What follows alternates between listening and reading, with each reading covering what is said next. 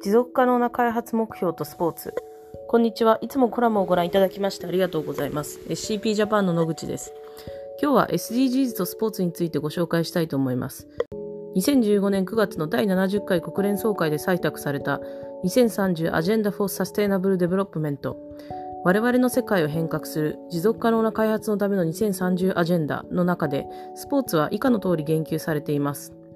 スポーツもまた持続可能な開発における重要な鍵となるものである。我々はスポーツが寛容性と尊厳を促進することによる開発及び平和への寄与、また健康、教育、社会包摂的目的への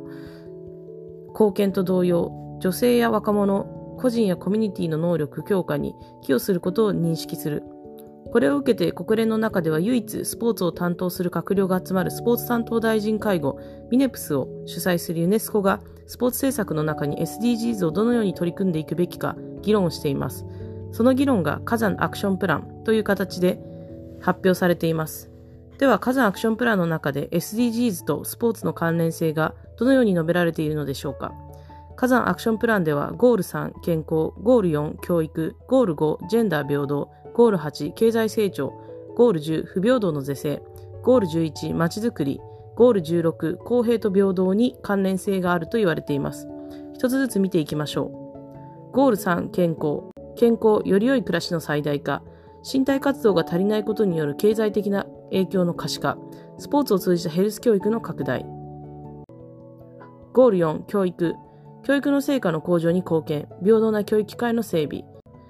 公教育から排除された人々の学びの機会の創出、包摂的な教育の提供、ゴール5、ジェンダー平等、社会におけるスポーツの役割の拡大、女性リーダーの増加、ジェンダー問題を発信するための安全なスペースの確保、男性と男児の巻き込み、ゴール8、経済成長、スポーツ産業の成長、スポーツとその他のセクターとの関係拡大、大規模スポーツイベントの収益、スポーツ産業はスポーツベンチャーの雇用創出、ゴール10、不平等の是正、社会包摂につながるインクルーシブなプログラムの提供、排除されないサポート構造の構築。ゴール11、まちづくり、より健康的で安全で緑豊かな住環境の整備、スポーツとレクリエーションのための空間の確保、アクセシビリティが高くインクルーシブな環境づくり。ゴール16、公正と平等、世界における暴力根絶、対話機会の創出、尊厳と理解の醸成、スポーツにおける暴力の根絶、スポーツ団体の透明性の向上。このようにユネスコの火山アクションプランの中で、スポーツが貢献し得る領域として紹介されていますが、長年問題視されていることは、本当にスポーツが開発問題に貢献しているかどうかを測る指標がないことです。この課題に対しては、コモンウェルス、コモンウェルスはかつてイギリス占領下であった国々の緩やかな連合体です。コモンウェルスがスポーツがどのように SDGs に貢献するのかを測るモデル指標の開発を2015年から進めています。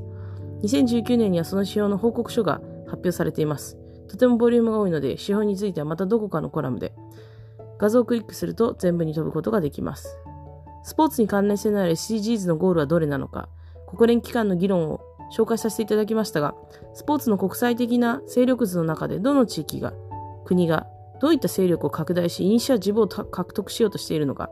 そういった観点も個人的には気になる面白いポイントです。東京2020大会の勢いがもはや下火になっている今、アジアの勢いはなくなっています。東京2020オリンピック・パラリンピック競技大会というマジックワードを掲げて走ってきた日本が、